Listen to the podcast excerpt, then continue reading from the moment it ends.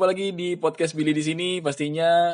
Eh, akhirnya gue upload podcast lagi karena udah berapa minggu nggak upload karena ada satu hal yang menghambat yaitu gue pernah musibah dan jangan tanya gue kena musibah apa intinya gue nggak apa-apa tenang aja gitu. Dan kali ini gue ditemenin sama senior gue abang gue rekan kerja gue juga. Ya bisa dibilang apa aja lah dia ini.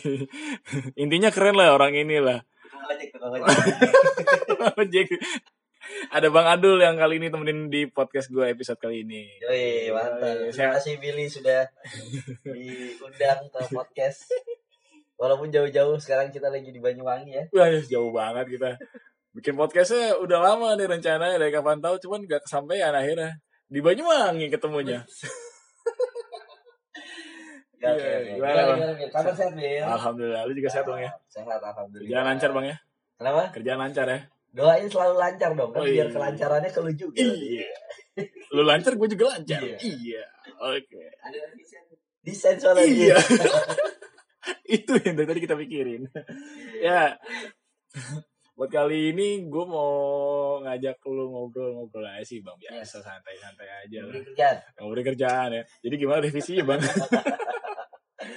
Ya, boleh, boleh, boleh, boleh. Gue sih lebih ke ini sih agak relate ke lu juga eh, kalau menurut gue gitu. Ini buat tertu- jadi tujuannya tertuju buat ke anak-anak yang mungkin baru lulus sekolah Hmm, dan buat anak kuliahan juga ya siapa pun lah ini bisa relate juga. Jadi buat kali ini judulnya gue ambil eh lebih pilih mana kerja atau kuliah. Ush. Mentang-mentang yang lu ajak ke podcast belum wisuda ya? gue belum wisuda deh. Jadi gue Kan tinggal wisuda. Tinggal wisuda. Oh gitu. ya gue jadi nyinggung lu dong tadi. Oh gini lu mau ngomong ini gue usir dari kemarin-kemarin gitu. Sengaja gue gak ngasih tahu ke lu makanya gue ngasih sekarang. Gue tadi pilih, lebih pembahasannya lebih ke pilih kerja atau kuliah gitu. pilih kerja atau Oh, kuliah. Kuliah gitu. Pilih kerja atau kuliah. Ya, eh pilih kerja atau kuliah ya dari awal gue SMA cita-cita gue wisuda coy. jadi pilot. jadi polisi. Pilot nggak ada yang tingginya kurang dari 160 Bil. Tombol-tombol tuh ada di atas. Ada di atas langit-langit. Emang kursinya gak bisa dinaikin. Dinaikin pun masih harus berdiri dibantu kopilot. Oke oke. Lu. Wisuda, wisuda. Dari awal gue SMA gue cita-cita gue tetap gue punya impian buat di wisuda ya. Oke. Gue kalau lu nanya gini panjang banget nih ceritanya. Kalau lu kasih waktu gue cuma lima menit, waduh. Kayaknya khusus ini eh, episode kali ini podcast gue agak lebih panjang jadi dua jam durasinya. Gitu. Iya, jadi dua jam. Eh, iya. Kalau dari awal SMA gue cita-cita tetap wisuda. Cuma seiring berjalannya waktu pada saat gue kuliah, terus gue udah sampai di step apa namanya? Eh, gue udah magang ya Oke. di salah satu stasiun TV waktu itu gue magang di Kompas. Oke. gue magang di Kompas TV berkat channel senior kita juga ya kan waktu itu gue dibawa sama Bang Konde masuk ke Kompas TV nah terus eh di tahap lanjut untuk setelah proses magang. Oke. karena singkat cerita sebenarnya gue tuh waktu itu kuliah masih dibiayai oleh kakak gue nah terus kakak gue juga punya keluarga mungkin juga punya kebutuhan lainnya gitu ya. Sampai akhirnya memaksa gue eh, untuk putar otak. Karena pada waktu itu kakak gue punya kebutuhan lain nih. Kebutuhan itu buat ya. prioritas lain. Waktu itu lahiran. Oke. membutuhkan biaya nggak sedikit. Akhirnya kakak gue bilang ke gue "Eh, bisa gak untuk biaya kuliah lu istirahat dulu nih dalam tanda kutip. Berhenti tapi istirahat dulu. istirahat ya. dulu istirahat dulu. Istirahat kan artinya lu pada saat lu rasa waktu itu lu rasa udah ayo ayo ayo mulai lagi nih. Main bola istirahat cuma 15 menit. Main bola istirahat pikir gue 15 menit. Itu sampai bertahun-tahun? Gue sampai bertahun-tahun ya jadi akhirnya gue harus memutuskan ya gue waktu itu berdoa juga lah ya sebagai muslim yang kadang taat kadang enggak. Iya. pada waktu itu gue taat gue gue minta ya gue minta sama Gusti Allah lah ya. Gue Oke. minta gue minta jalan minta kasih, tu- kasih tunjuk lah gimana nih? Eh, akhirnya sering berjalan waktu ya mungkin Tuhan juga membukakan apa yang sudah gue doain gitu loh apa yang gue panjatkan gue minta.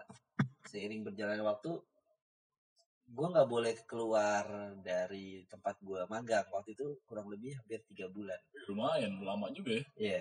Oke. Tiga bulan gue nggak gue nggak dibolehin keluar tuh. Pihak si tempat magangnya. Iya. Alasannya kenapa? tuh? Waktu itu gue dibilang gila coy. Gilanya ya ini awal awalnya waktu itu si pimpinan gue ya waktu itu pimpinan gue yang lang- membawa eh, yang, yang memimpin gue langsung waktu itu dia bilang satu-satunya anak magang yang di hari pertama itu di hari pertama nih bilang gue waktu itu hari pertama gue magang waktu itu gue pas gue ditempatkan di promo off airnya Kompas TV waktu itu pegang stand up komedi awal-awal si Dodit Oh, udah dit. Dodit tuh Dodit Suci tiga tadi ya? Eh, eh suci suci berapa empat. deh Dodit ya itulah Hmm. nah terus eh pada saat gue mau cabut udah ada masa eh, internship gue kan. Oke. ya habis gue nggak dibolehin justru lu tau apa yang dilakukan? Gue dibawa ke HRD disuruh jadi freelance coy. Jadi beda. Antara di, di waktu itu di sana tuh beda antara magang freelance sama pegawai tetap. Kalau lu mau freelance lu harus melewati step-step wawancara dulu Iya. psikotes segala macam. Gua nggak waktu itu gue dibawa sama user gua ke HRD langsung suruh tanda tangan. Gue kaget alasan loh kok langsung freelance? Alasan dia adalah gua ya waktu itu dia beralasan bahwa gua eh, gara-gara di hari pertama gua masuk itu gua langsung off air ke Bandung.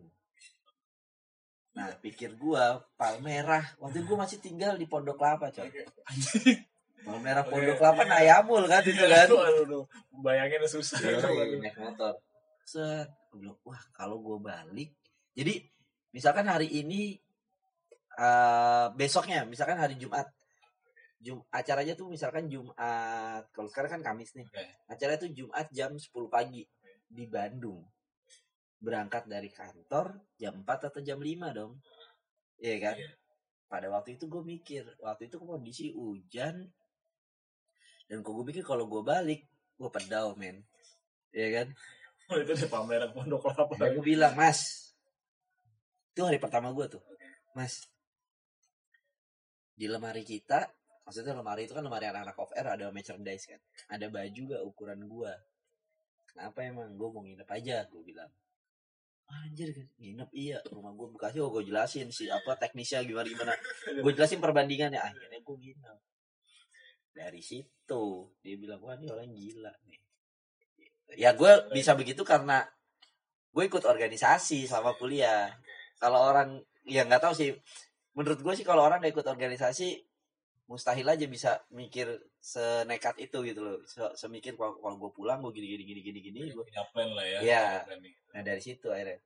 Ya lu gue cocok partner sama lu kata dia. Lu bantuin gue dari situ gue menemukan gue menemukan secerca ada hilal-hilal yang Sebut aja cuma dia. Iya.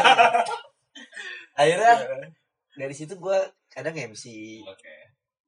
kadang MC terus dapat gue kumpulin MC dapat gue kumpulin terus waktu itu gue juga sempet siaran radio juga sempet siaran radio terus gue freelance freelance di beberapa IO juga kan nah di situ godaan mulai datang tuh pak Iya kan Pada saat itu ya. Jadi Oke. harusnya gue gue awalnya wih alhamdulillah nih gue dapet uang bisa buat bayar kuliah. Tapi karena yang tadi gue bilang godaan. Godaannya adalah waktu itu nyari uang versi gue pada saat itu nggak gampang pak. Lu harus begadang lu harus nahan ngantuk kadang nahan lapar nahan sabar karena dimaki-maki orang lu harus kehujanan lu kepanasan lu meriang akhirnya pada satu titik lu dapat uang. Iya kan? Pada satu titik lu dapat uang. Dengan cara seperti itu susah gue waktu itu berpikir ini uang gue udah terkumpul susah nyarinya. Terus tiba-tiba harus gue bayarin kuliah. Habis gitu aja gitu ya lu mikir Iya. dan pada saat walaupun susah tapi gue happy coy gue happy ngejalaninnya karena nggak tahu kenapa gue tuh senangnya kalau di lapangan gitu kerja. Ini lu banget ya jadi lu Iya. menemukan ini gue banget nih Iya. seperti ini nyata. Terus satu semester gue lewat cuti. Lumayan tapi gue punya tak punya pegangan nih. Dua semester gue lewat cuti. Wah menurut gue waduh. Gue akhirnya memutuskan untuk pada waktu itu orang tua gue sempat nanyain nggak mau lanjut kuliah kapan lanjut kuliah lagi ya sempat ada perdebatan cukup alot lah. Maksudnya tiap tiap bokap nyokap gue nanya gitu ya. Eh, tiap bokap nyokap gue nanya ya gue selalu eh, ngasih jawaban dengan apa yang pada saat itu menjadi eh, menurut gue ya ini yang mau gue jalanin gitu loh. Ke bokap nyokap ke orang-orang. Sampai pada akhirnya gue merasakan Iya satu semester cuti, dua semester cuti, tiga semester cuti teman gue wisuda angkatan gue. Ah junior junior gue wisuda lama kelamaan. Ada satu titik di mana eh apa ya pada saat pada saat mereka wisuda gitu ya bile. Wah tuh omongan-omongan eh mereka yang bilang lu kapan lu? Lu kapan lu wisuda? Lu kapan lu wisuda? Lu kapan lu wisuda? Lu kapan? Gua kapan wisuda tuh menghantui gue terus tuh. Sampai akhirnya gue ngerasa kayak wah anjir nih gue bilang orang-orang. Ya ini jalan gua gitu loh. Itu sempat lu kayak mikir tuh ego lu kayak gini ya? Eh gue tetap kalau dibilang sakit-sakit bil. Orang-orang saudara gua bahkan bisa dibilang sebelah mata nih orang. Kayak tong teng deng deng deng deng. Nah, tapi memang pada saat itu orang melihat gue ya adul lulusan SMA nggak kelar-kelar kuliahnya nggak wisuda wisuda mau jadi apa lu? Gitu kan masa depan lu mau gimana? Ya gue gue dengan keyakinan hati gue coy sambil bilang ke diri gue ya bodoh amat hidup gue bukan ada di mulut orang-orang. Hidup gue ya ada di tangan gue sama tinggal Tuhan yang nentuin kan gitu aja kan. iya. Dong. Awalnya gue sempat kesel tapi akhirnya gue bilang nggak mungkin. Kalau misalkan masa iya Tuhan gak mau nolong gue nih gitu kan. Masa iya gue yang walaupun sholat kadang bolong-bolong tapi setidaknya setiap kali gue minta gue nggak mintanya nggak dalam asal-asalan gitu. Gue minta Wah, waktu itu banyak ka- kalimat-kalimat kritis tapi gue jalanin bil. Oke pada saat anda meminta dengan keadaan bersujud waduh gila itu anda sangat dekat dengan Allah Subhanahu Wa Taala. Oh tapi benar tadi gue tiap ya itu gitu loh nah, udah. Ya lama kelamaan bisa dibilang cibiran ya bisa bilang cibiran ejekan sindiran yang kapan lu? Lu kapan lu? Wisuda lu kapan lu lulus? Ya kan? Itu iya orang orang taunya gue biasa aja cuma buat gue tetap kadang tek nyampe di hati cuma ya udah. Aja gitu ya. Iya udah seiring berjalannya waktu panjang lah ceritanya. Iya alhamdulillah step by step gue ketemu orang-orang yang akhirnya mungkin diturunkan oleh Tuhan ke dalam bumi ini. Wah. ya gue ketemu orang-orang yang baik lah. Orang-orang yang baik yang ngajak gue kerja yang memang dari dari apa namanya dari awal dengan imbalan yang gak seberapa tapi gue tekunin gitu. Karena gue udah janji sama diri gue dul ini jalan yang lu pilih. Dul ini jalan yang akan lu hadapin terus ke depannya. Dan gue sudah sudah berkomitmen sama diri gue lu akan jalan dengan eh, apa namanya dengan bayangan bahwa bukan bayangan ya tapi ya lu akan berjalan dengan predikat. Lu belum wisuda.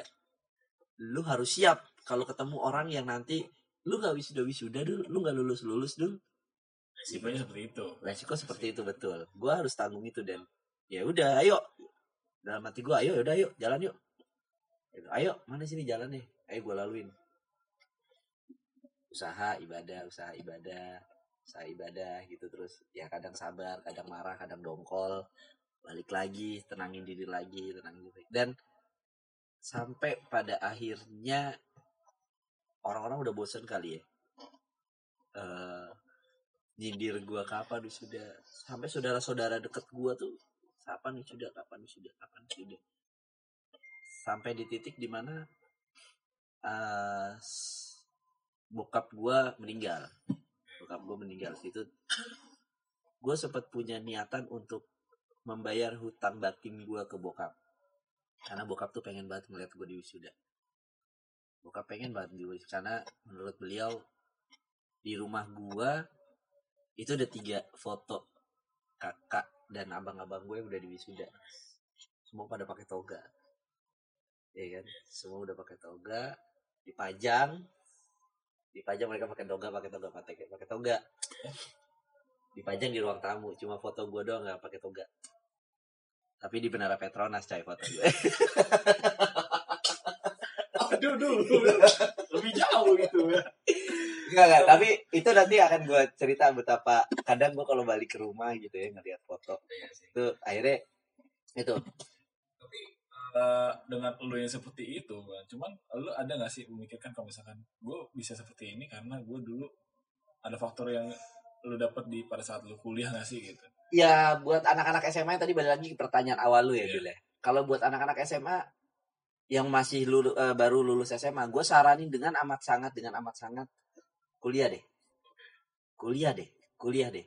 Misalkan kecuali lu, sorry, kecuali lu eh, apa? Bukan SMA yang ada kejuruan apa? SMK. SMK. Kecuali lu SMK. Itu lu udah punya ini coy, Udah punya pengalaman lah. pengalaman sama skill. skill. Iya kan jelas di SMK lu deh. Tapi kalau lu SMA, memang jalur lu menurut gue ya lu kuliah. Iya kan? Dan apa namanya? Sampai kalau ya lu jangan jangan melihat seseorang dalam satu titik terakhir dia, misalkan kayak orang misalkan ngelihat, uh, gue juga ngerasa gue sangat-sangat amat sangat beruntung, Bill, sampai di titik ini. Dan ya itu tadi kenapa gue bilang untuk menjawab pertanyaan lu apakah kuliah atau kerja gitu kan ya gue dalam hati kecil gue gue tetap pengen kuliah dan di wisuda itu gue dan kalau orang tanya ah, apa namanya banyak yang bilang ah kuliah nggak bisa ngabisin duit Ya, ada beberapa yang seperti itu. Iya kan? Ah, ah. ah ngabisin waktu menurut gue enggak sih walaupun gue sampai sekarang masih istirahat nih. Belum mulai-mulai nih dari tadi ya kan? Cuma ya impian impian terbesar gue sampai dengan detik ini wisuda cuma nggak tahu kenapa mungkin belum tergerak aja buat buat eh, lanjut lagi gitu maksud gue Jadi memang ada beberapa faktor yang buat lu seperti ini ya untuk di kuliah itu ya. iya Salah satunya kayak lu ikut organisasi kan itu. Ikut, gue ikut organisasi. Gue ikut organisasi dan itu amat sangat bermanfaat. Nah kalau pengaruhnya tadi lu tanya ada gak pengaruhnya pada saat di masa-masa lu kuliah? Banyak coy. Gue ikut organisasi, gue digoblok-goblokin sama senior gue, gue dianjing-anjingin, gue ditolol-tololin, gue dibangsat-bangsatin, gue dianjing-anjingin segala macem. Itu ngebentuk mental gue Oke. itu ngebentuk mental gua pada saat gua harus fight. Yang tadi gue bilang ayo mana sini jalannya? Ayo seberapa tajam kerikilnya? Ayo. Bilang gue udah lumayan. Gue menurut gue gue waktu itu punya keyakinan bahwa ayo mental gue udah siap. Mental gue udah siap karena gue terbentuk dari cacian gue dari makian dari sindiran. Ya udah ayo. Pada saat masuk ke dunia kerja nggak mungkin atasan lu bakal pada saat lu bikin salah lu nggak mungkin tunjuk-tunjuk lu nggak mungkin dianjing-anjingin lu nggak mungkin dibangsat-bangsatin. Nggak mungkin di dunia kerja. Tapi karena lu udah terbiasa waktu kuliah lu ikut organisasi mental lu udah terbentuk. Dan organisasi itu menurut gue banyak manfaatnya. Buat gue pribadi gue jadi bisa menempatkan diri di tempat yang baru. Itu yang pertama. Gue punya keberanian untuk berbicara di depan orang. Gue punya keberanian untuk meyakinkan orang. Gue punya keberanian untuk mengatakan bahwa ini salah, ini benar. Gue berani untuk mengutarakan apa yang menurut gue benar dan apa yang menurut gue salah gue berani melawan cibiran gue berani melawan eh, hinaan orang cacian orang iya masa-masa kuliah gitu loh dan ya sampai sekarang gue juga masih terus belajar belajar menikmati ya sambil menikmati apa yang udah gue perjuangkan di belakang kemarin gitu loh sampai dengan di titik ini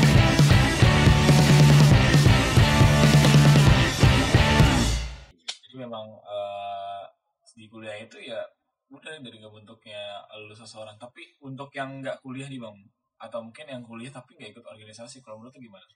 Lu tak pasti kan punya teman-teman yang seperti itu kan? Nah kalau dari lu gimana? Yang kuliah tapi nggak ikut organisasi. Iya, misalkan.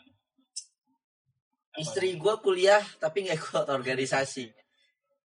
Dan menurut gue itu balik lagi ke pribadi eh, orangnya. Kalau memang orangnya sudah punya kepribadian yang baik ya terus terutama attitude sih. Gue menyoroti banget soal attitude. Attitude organisasi atau enggak organisasi? Pada saat lu masuk di dunia kerja yang dilihat adalah attitude. Dan pada saat lu ikut organisasi attitude lu yang mungkin yang tadinya kurang baik akan jadi lebih baik. Karena kenapa? Ada support dari orang-orang sekitar lu. Ada masukan ya kan? Kalau lu nggak ikut organisasi lu nggak akan berani dinilai oleh orang. Sekarang kalau lu nggak ikut organisasi taruhlah lu kuliah pulang kuliah pulang coy. Iya. Siapa yang mau ngeritik lu? Ya, paling teman-teman gue juga kayak gitu tuh. Iya, kan? Ketik-ketik keceng-kecengin bang biasa. Dan itu gak bikin level up lu diri gue sendiri. pada saat lu Gitu. ikut organisasi lu bisa duduk di forum lu dikritik. Yang terpenting adalah pada saat lu dikritik anggap kalau menurut buat gua adalah kritikan itu kayak puzzle coy. Lu punya puzzle nih di dalam diri lu terus gua kritik. Bill lu orangnya begini begini begini nih. Nggak oke kalau menurut gue artinya lu harus sadar oh iya ada ya sesuatu yang bolong di dalam diri gue yang tadi barusan dibilang orang. Gua harus tutupin. Itu buat buat gua bikin kritikan itu menjadi tambelan lu menjadi orang yang walaupun gak sempurna tapi lebih baik lah. Gitu dan kalau menurut gue iya selama an- eh, menurut gue selama lu masih bisa merasakan waktu-waktu kuliah manfaatkan untuk organisasi.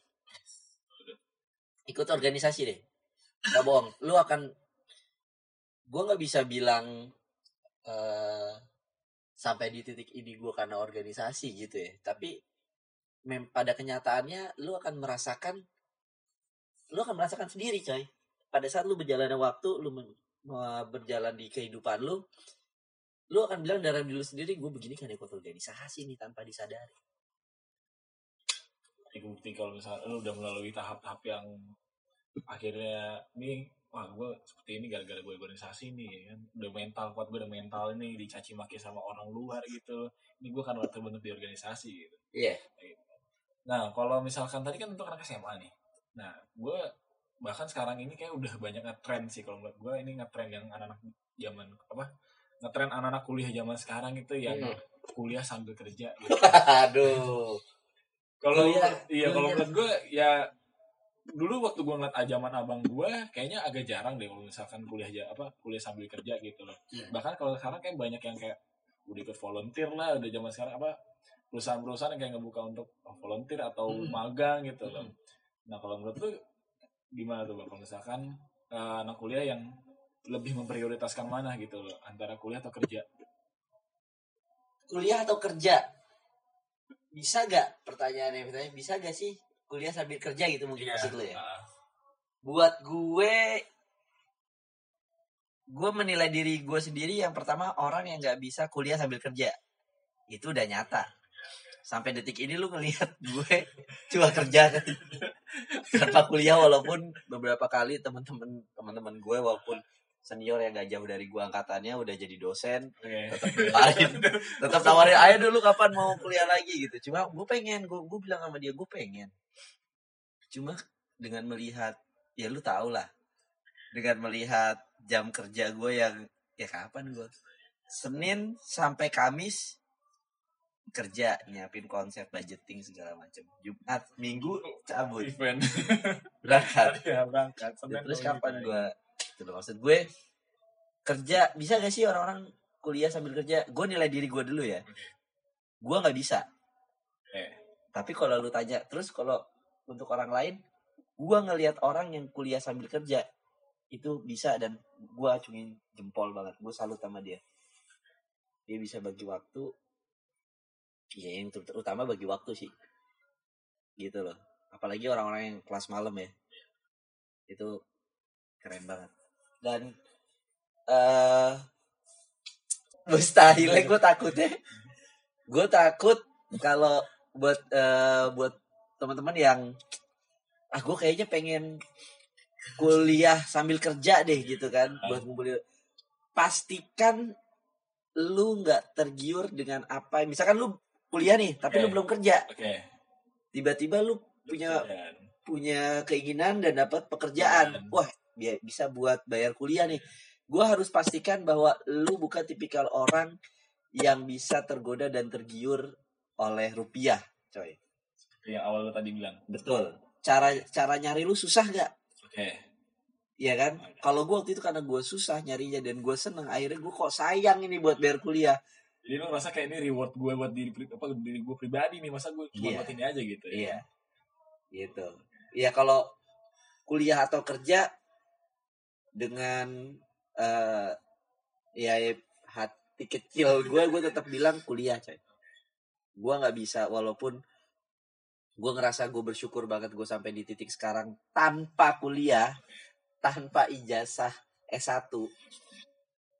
Ya, gue bersyukur gue ada di titik ini gitu loh. Bahkan eh yang akhirnya gue mengucap bahwa dalam diri gue ini jawaban Tuhan waktu gue minta nih jawabannya kan gue sempet ya sempet doa tolong lah gue kayaknya nggak mau udah gue pilih untuk apa untuk jalan terus tanpa embel-embel satu nih gue memilih itu gitu loh. Dan dulu banyak cacian bil tapi sekarang sering gue ngelihat mereka yang udah wisuda angkatan gue baik junior gue maupun angkatan sepantaran gue yang udah kerja yang S1 yang dulu sempat kadang ngecengin gue ya kalau lu lihat WhatsAppnya adalah beberapa orang yang dulu nggak ada, kerjaan. kerjaan nggak?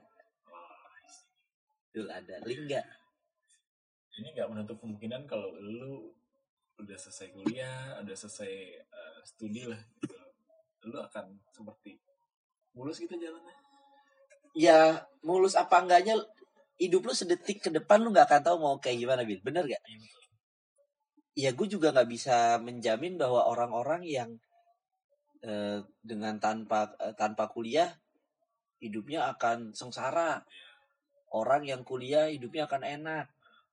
Ya itu kan kalau menurut gue karena gue yang udah kejalanin ya itu perkataan orang-orang zaman dulu aja sih. Ya wajar mungkin kelak pada saat gue akan jadi orang tua gue punya anak gue pasti tetap pengen anak gue kuliah gitu kan. Ya itu tadi yang kalau gue bilang gue nggak bisa menjamin dan gue juga nggak boleh mengatakan bahwa ah tanpa lu kuliah lu bisa sukses lu bisa enak nggak boleh. Kan belum tentu itu balik lagi ke pribadi masing-masing. Ya intinya kalau saran gue adalah lu tetap tetaplah menjadi orang baik Bill tetaplah menjadi orang baik ke orang lain. Jadi mungkin dengan lu baik ke orang orang itu akan mendoakan lu secara diam-diam. Kesuksesan lu yang akan datang dari situ Bill kita mengharapkan ya tanpa kita minta yes. balik ya. Iya kan? Iya. emang baik sama orang bayar enggak? Baik sama orang caranya susah enggak? Dengan orang dengan lu berhasil membuat orang ngucapin thank you ya Bill matur suwun ya Bill makasih Bill yes. Pribadi. Itu akan kita nggak tahu. Di belak mereka cuma ngucap terima kasih ya Bill tapi lu nggak tahu mungkin di belakangnya mereka setelah ucapan terima kasih akan ada doa buat lu. Iya betul. Bener gak itu gue pikir seperti itu. Ya gue gue selalu berpegang teguh sama itu sih. Karena almarhum bokap gue juga selalu bilang kalau waktu itu beliau ngomong pakai bahasa Jawa le nek kowe arep enak uripe dadio wong sing apik karo wong liya. Kalau lu mau hidup lu enak jadilah orang baik sama orang lain jadi baik aja bil iya dibarengi dengan kalau lu ada rezeki sedikit sedekah. Itu aja. Attitude sih yang penting. Attitude sama jadi orang baik. Udah itu aja. Nanti masalah gimana nya itu mah urusan Tuhan lah. Lu udah gak bisa campur tangan. Yang penting lu berusaha lu jadi orang baik. Iya gak Gak usah mengharapkan timbal balik ya. iya. Dan sampai di detik ini gue masih berpegang teguh adalah selama lu tau IPK kan? Iya. Selama IPK itu singkatannya masih indeks prestasi kumulatif bukan indeks pengukur kesuksesan lu jangan pernah takut untuk gak kuliah. Iya kan? Iya. iya kan? Selama IPK singkatannya masih indeks prestasi kumulatif kan IPK singkatannya itu kan Iya. bukan indeks pengukur kesuksesan. Nah aja coy jalan terus aja lah. Menurut gue yang penting yang tadi gue bilang jadi orang baik jadi orang baik enak kok iya kan Iya betul. Jadi intinya eh, mau kuliah atau enggak intinya ya udah lu berusaha untuk baik aja dan lu harus bersikap attitude-nya yang baik aja gitu. Iya, ya. sebelum kita ngobrol ini lu kan tanya sama gue. Berarti Bang ke- kesimpulannya kuliah atau kerja? Iya, kesimpulannya ada gue nggak bisa memilih itu, ya, tapi eh gue pengen pendengar podcast lu yang baru lulus SMA ya, kuliah coy. Kuliah juga. Kuliah coy, kuliah baik-baik. Akan ada lu udah wisuda belum sih? Belum. Tapi udah selesai Udah ya? selesai.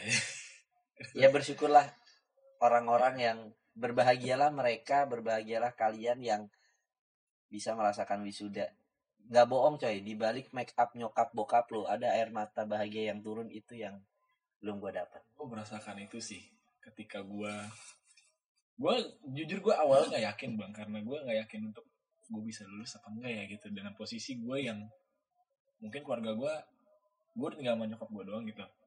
Terus gue kayak ah ini nih nyokap gue nunda-nunda mulu nih. Kan gue setiap mau ujian minta izin surat udah gara-gara belum bayaran gitu. Cuman gue kayak sampai orang-orang pun yang kenal sama gue juga ah lu nggak ya lu mah nggak bisa lu lulus tepat waktu lu. Kayak lu nggak pernah masuk kelas lu. Kayak main-main mulu gitu. Cuman gue nggak tahu kenapa ya pada saat itu kayak yakin dan untuk tetap berjalan aja gitu loh. Jalan jalan jalan jalan dan kebantu juga karena gue mungkin udah gue juga kebetulan ikut organisasi dan yang buat mental gue jadi apa jadi kayak oh, udah bisa pokoknya harus bisa mau nggak mau harus bisa nih kan. Nggak ada kata nggak bisa bisa bisa bisa akhirnya bisa. Dan akhirnya ada ada di hari di mana gue telepon nyokap gue bu udah lulus ya? Cintu nyokap gue langsung kayak waduh. Orang bilang mission complete oh belum. Belum belum. Iya, Ini baru mulai ini. Saya lagi merasakan. Kerja. iya betul. Belum Iya. menutup kemungkinan kalau lu kuliah lu akan langsung dapat kerja gitu loh ya kan? Lu biar kepun kata lu itu kuliah di universitas yang eh, ternama gitu. Nah kalau menurut lu gimana ya bang? Kalau misalkan kita sama-sama di kampus yang nggak seberapa gitu kan mungkin. Sebut aja lah Sahid. Wih kampusnya sekarang pakai kaca coy. Aduh gila. Jadi kita nggak sama-sama yang kampus nggak seberapa gitu loh. Cuman dibandingkan dengan yang kampus yang ternama gitu kalau dari lu gimana kan? Melihat lu punya temen gak sih yang di kampus ternama yang negeri gitu banyak kan lu melihat mereka gimana? Di- dengan diri lu sendiri deh gitu loh. Gue cerita kejadian aja ya eh, yang gue alamin ya. Oke. Gue pernah bersaing dengan ya bersaing artinya bekerja ya karena kan eh, apa namanya konteks gue juga dunia pekerjaan. Gue pernah bersaing dengan anak-anak kampus-kampus negeri Bogor Bandung Jakarta sekalipun yang kampusnya banyak pohon rindang-rindang. Tuh, tuh. Iya, yang luas banget. Kayak dekat rumah bos saya. Oke. Gue pernah mendapatkan jawaban gue nggak tahu ini jawaban si orang yang memilih gue ini jujur atau enggak waktu pada waktu itu. Waktu eh, di saat freelance di stasiun televisi itu di TV gua bersaing dengan mahasiswa-mahasiswa yang tadi gue sebutin tuh universitas-universitas ternama dan akhirnya gue dipilih untuk menjadi koordinator membawahi mereka. Gue bangga gak lo? Gila, koordinator promo of air Oke. untuk stand up comedy. gua dibil eh, dinilai oleh si produser gue pada waktu itu karena itu tadi. Yang pertama attitude yang kedua yang pertama attitude loh bukan skill ya. Attitude skill. Skill ini tuh merangkap melingkup semuanya bil. Ya kan? Yang mulai dari penempatan diri pemahaman materi segala macam. Terus ya yang ter yang paling berasa sih ya penempatan diri sih. Penempatan diri di lingkungan baru itu yang ya kalau lu tadi tanya gimana tuh? Ya itu tadi gue bilang. Gua pribadi punya kebanggaan tersendiri dan bersyukur pernah merasakan organisasi di kampus. Dan ternyata usut punya usut beberapa temen gue yang pada waktu itu ikut freelance juga yang akhirnya menjadi anggota dari yang gue koordinatorin. Gue mereka nggak ikut organisasi. Mereka cuma kuliah kuliah kuliah. Pada akhirnya mereka magang masuk terus akhirnya ya itu tadi. Banyak hal yang bisa dibedain lah. Gitu kan mulai dari canggung berbicara canggung eh kan kalau di TV itu baur ya. selain berba ya betul gue setuju. Selain berbaur lu juga harus bisa kayak misalkan menjelaskan konsep. Konsepnya apa sih ya kan? Terus ini mau seperti apa sih? Dan lu juga harus bisa menjelaskan itu secara santai. Ya nggak tegang. Jelaskan artinya ujungnya mau ke mana. Ya itu gua dapetin pada saat organisasi kuliah gitu. Dan kalau pertanyaan lu gimana? Tanggapan lu kalau kita bersaing? Kita dari kampus nggak seberapa sih? Gitu. kita bil mungkin buat teman-teman yang kampus sama gitu. kampus kita dibanding mereka mereka jauh lah kita nggak usah ngomongin akreditasi lah Yes. ya kan ya lu per lu sebelum lu turun ke medan perang berhadapan sama orang-orang yang dengan kalau di apa games games kan pada punya baju-baju keren-keren tuh Iya. ya kan Iya. mereka, mereka punya punya apa punya bekal yang luar biasa dengan membawa ijazah nih gue dari kampus ini ya lu kalau ijazah lu dijajarin sama mereka ya pasti ijazah lu dikebelakangin dulu. dulu. Iya. Gue sih merasakan itu. betul yang lu harus punya adalah yang pertama yang balik lagi bil attitude yang kedua skill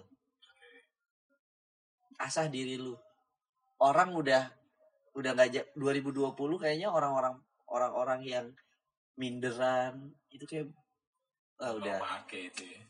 lu lihat sekarang kayak kan orang apa namanya yang banyak yang banyak eh ya sekarang kenapa gue bilang ya lu jangan pernah minder lu jangan pernah takut. Eh apa kalau bahasa kerennya public speaking lu Eh. harus bisa public speaking bener kan? Sekarang apa sih yang ngetren TikTok. Emang kalau orang orang kalau mau malu bisa TikTok. Diem aja. Iya. Kan? Yes, yes, yes. YouTube. Betul, betul. terus Banyak konten creator yang udah podcast pede. kayak yang sekarang lu bikin nih. Iya kan? Ya yang terpenting itu tadi lu punya attitude, lu punya skill yang attitude lah, attitude dulu karena orang akan melihat orang akan segan, eh sorry, orang akan segan dengan eh, orang-orang yang walaupun dia nggak bisa melakukan sesuatu tapi attitude-nya baik. Ngerti gak lu? Ngerti, ngerti. Kalau mis- kayak misalkan dia nggak bisa melakukan ini, tapi dia orangnya baik nih, attitude-nya oke kok. Wah, Ramah, dia mau belajar, itu lebih baik daripada orang udah jago songong. Ngomong. nggak kepake. Beneran nggak kepake. Kenapa? Saat attitude lu baik lu pasti akan bisa bekerja sama dengan tim. Ya kan? Attitude lu baik lu sudah merangkup semuanya tuh Bil. Lu bisa terima kritikan. Bener gak Betul. lu bisa terima pujian ya pujian. Kalau orang-orang attitude yang baik malah ah, paling misalkan wih anjir Bil lu keren banget. Ah tai lu paling lu cuma bilang gitu doang. Ah tai lu. Tapi kalau orang yang songong kebanyakan yang gue temuin ya, dipuji Wih. Terus dong. Agak kayak tahu siapa orangnya. Agak kan. Alhamdulillah di inner circle gue gak ada tuh. Kita nggak punya orang seperti itu. ya itu kalau ya dengan predikat kampus seadanya ya yang harus jadi bekal attitude sama skill lu sih. Iya. Karena kenapa?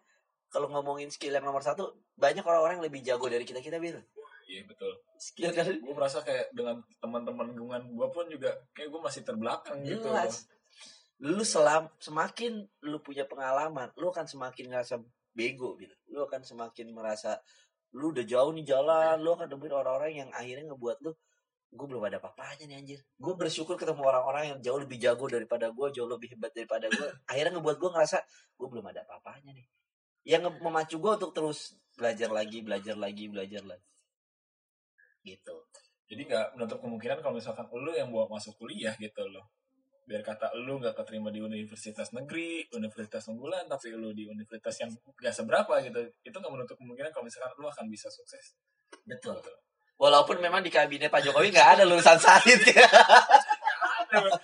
Menteri ini negeri, menteri ini negeri ini, menteri negeri ini. Tapi setelah mereka bikin event, yang nge-create event itu lulusan sahid ada. Salah Anda. Kita tuh siap.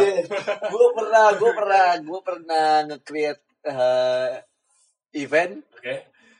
event wisuda coy. yang gue sendirinya pun belum wisuda. Jadi pada saat itu event itu event wisuda. Dibuat konsepnya oleh orang yang belum wisuda. Kan dulu bukan orang yang bingung. Ini wisuda. Tapi IO-nya kok belum ada wisuda. Kamu tahu apa tentang wisuda? Harusnya seperti itu kan. Iya, kayak gue sempat sempat lucu tuh di di pada gue mengalami itu. Gue ojek asli gue ih, ih, gue ini kan wisuda nih gue bilang. Gue aja belum wisuda. Kamu gue tahu apa tentang wisuda ya kan? Yang penting sotoy aja dulu. Itu gue ingat kata-kata dari Jim. Toto aja dulu, nekatnya dulu kayak. Ya memang karena ya pada saat lu sudah sudah harus berjuang lu fight kalau lu kan sekarang baru lulus nih ya baru jadi SIK Iya, ya, iya. ya ntar lu akan ngerasain sendiri lah gimana lebih terjalnya perjalanan eh, lu sebagai seorang SIK sarjana ilmu komunikasi. Yang entah ntar jadi nggak kepake kayak itu kayaknya. Gue udah feeling seperti itu sih. Kayaknya sih nggak kepake ya, ya kita harus punya kita harus punya soft skills ya. Iya, kita harus punya eh, skill di luar kayak misalkan lu kuliah. Iya, lu biasa lu hadir komunikasi ya lu harus bisa barongsai mungkin kan. ya itulah pokoknya. anjing bareng saya dong Jadi eh jadi orang baik Ya. itu oke adalah pegangan utama mungkin buat tiap orang juga setiap orang pasti pengen menjadi orang baik nih bahkan orang-orang yang maaf di penjara setelah insaf dia Orang pasti baik. keluar ya Allah ya Tuhan saya pengen jadi orang baik. Iya. kalau lu bisa jadi orang baik dari sekarang kenapa lu harus nunggu nanti nanti? Benar gitu kenapa lu harus nunggu azab gitu ya? Kan kan nggak harus kayak gitu ya kan? Iya kan lu melakukan hal yang bodoh lu melakukan maksiat tapi lu menjadi baik lu harus nunggu azab dulu. Ya udah mungkin siap. segitu aja bang Adul. Terima kasih banget Siap. untuk uh, perbincangan kita kali ini. hampir satu jam ya kita satu jam. Ini sangat bermanfaat kali apa ini udah 44 menit ya. Nah. jadi ini perbincangan yang sangat bermanfaat. Dan buat lo yang anak SMA yang baru lulus kalau misalkan mau kuliah atau mau langsung kerja mungkin pilihannya itu balik lagi ke lo tapi disarankan untuk kuliah. Dan jangan minder untuk mendapatkan kuliah atau eh, tidak diterima di universitas negeri tapi lo kuliah di swasta. Karena swasta gak menutup kemungkinan kalau misalkan lo akan bisa sukses. Oh jelas. Benar. Lu nggak usah takut atau minder. Ya lu jadi orang yang itu aja lah orang yang berani ya kan? Berani berbuat baik ya berani menjadi orang baik. Gue berkali-kali mengatakan "Eh, jadi orang baik aja jadi orang baik jadi orang baik. Itu nanti akan membuat lu langkahnya ringan dengan sendirinya kok rezeki lu akan datang insya Allah ya. Amin. Kalau berbuat baik gitu sih. Jadi intinya jadi orang baik aja lah. Berbuat orang baik dan mempunyai attitude yang baik ya. Ya. gitu ya. kuncinya itu. Ya Thank you buat Bang Adul, sukses buat kerjaannya. Thank you, Bill. Sukses Jangan lupa, jangan lupa revisi di sana. Jadi buat lo thank you yang udah dengerin podcast gue kali ini. Tunggu episode selanjutnya. So, bye.